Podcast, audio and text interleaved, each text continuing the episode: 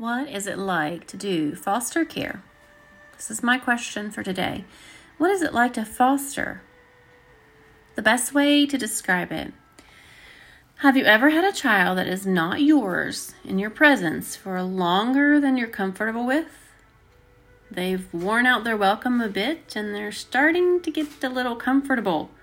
Your son or daughter's friend comes over to you, or ha- you have to babysit a while a neighborhood kid is at your house for just a little bit too long. This is kind of what it feels like, but much better and much worse. You see, there are a million and one feels that you feel when fostering a child. There are a million and one things to think about in one day. It is not a beautiful lifestyle. It's dirty and thankless.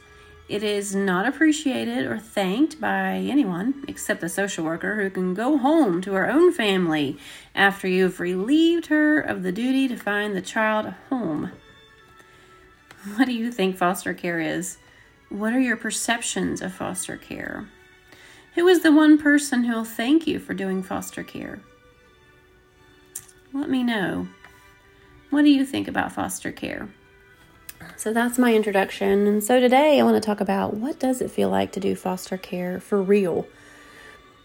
It feels amazing and it feels sad and it feels overwhelming.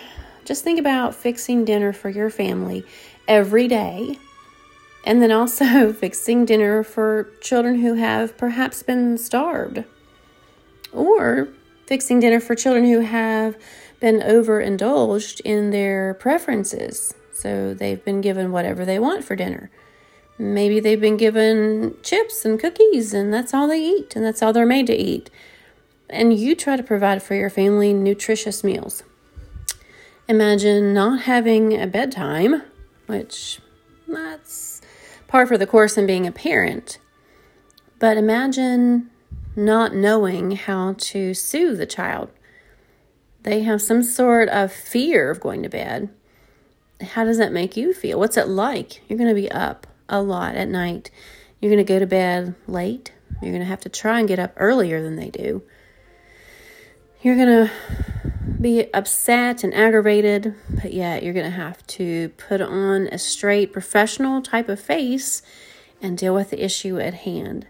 Not eating, not going to bed, um, perhaps there are even more difficult behaviors. Perhaps the child tells you no, no, in the worst possible tone you can imagine.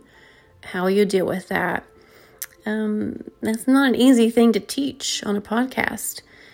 Depends on the situation and it depends on um, the reason, first of all, that they react to you like that. Have they been told to do something, you know, irrational before? Or have they been um, forced to do things and never been allowed to say no to those things? Um, so those are kind of the the where your mind needs to go when the child is defiant with no matter what, whether it's going to bed on time, whether it is eating certain foods, whether it's telling you no and we really need to get to the bottom of those behaviors. We really need to get to the root cause of why they are acting like that. Are they being a brat? Mm, probably not. If my bio kids acted like that, they're probably being a brat. And so brattiness is kind of normal for foster kids because it's normal for kids in general.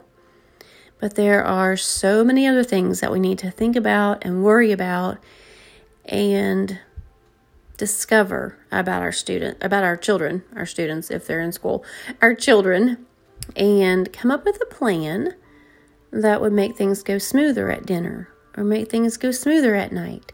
For example, if they don't want to eat certain things for dinner, then you just put a little tiny bit on their plate and just let it sit there and don't say anything about them eating it or not eating it.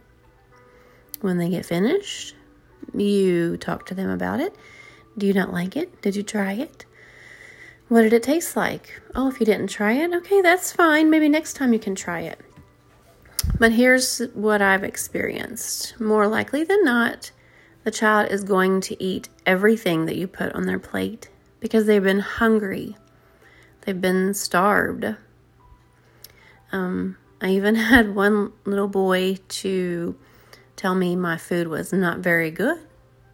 Uh, this is not very good, but he ate it and he ate all of it and he licked his plate.